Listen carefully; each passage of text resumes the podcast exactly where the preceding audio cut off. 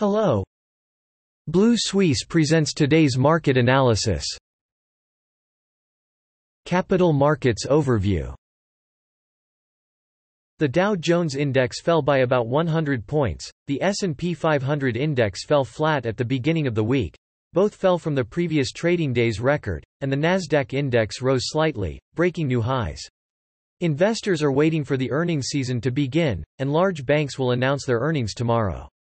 Refinitiv's data shows that the S and P five hundred's earnings are expected to soar sixty-five point eight percent from the same period last year.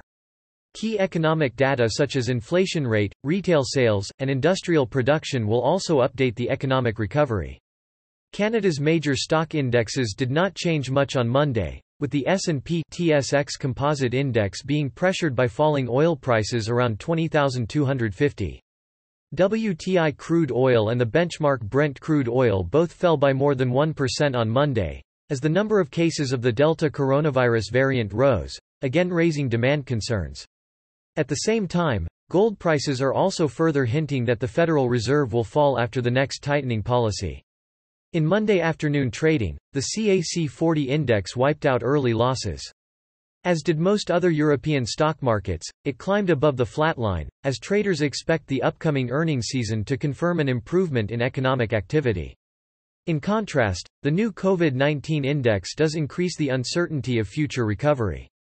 After the French I T group, it lowered its annual target. Auto shares fell fifteen percent and said that the current expected sales are stable, compared to the previously expected annual growth rate of three point five percent to four percent. In contrast, JCDecaux's share price rose by more than nine percent after analysts at J P Morgan Chase upgraded JCDecaux's rating to overweight. Macron is expected to speak to France later in the day regarding the flu pandemic, as the number of cases in France per day has hovered above four thousand in the past five days. In Monday afternoon trading, driven by biotech and pharmaceutical stocks, the F T S E M I B's upward momentum was similar to other European markets.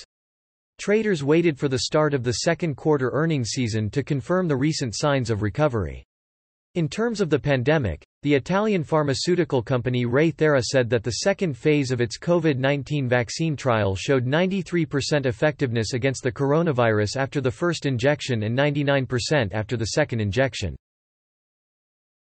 At the same time, four Italian regions, including Sicily, are taking a step back towards the reopening plan and moving towards the yellow zone, as the incidence rate has risen to more than fifty cases per one hundred thousand inhabitants. Amplifon rose one point nine percent on the company side, boosted by the news that it signed an agreement to acquire Bay Audio, an Australian hearing care market company. After the F T S E one hundred index rose one point one percent on the previous trading day, it rose slightly on Monday, offsetting the early decline, in line with European counterparts' strong expectations for the second quarter earnings season. Continued worries that the spread of new variants of the coronavirus is slowing the global economic recovery have driven travel companies such as International Aviation Group, I A G, T U I, and EasyJet significantly lower.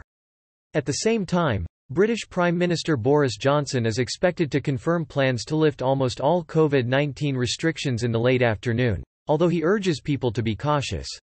Investors dismissed the news that the United States had blacklisted fourteen Chinese companies on Friday for alleged human rights violations. At the same time, the Hang Seng Index rose by one hundred eighty-two point eight nine points to close at twenty-seven thousand five hundred twenty-seven point four three points, an increase of zero point six seven percent. On Monday, the Korea Composite Stock Index rose twenty-eight point five two points, or zero point eight nine percent, to close at three thousand two hundred forty-six point four seven. Investors rebuyed oversold stocks after falling one point nine six percent last week. In terms of coronavirus, K D C A reported that there were one thousand one hundred new cases of COVID nineteen on Monday. Although there were fewer tests on the weekend, it rose to more than one thousand for the sixth time in a row.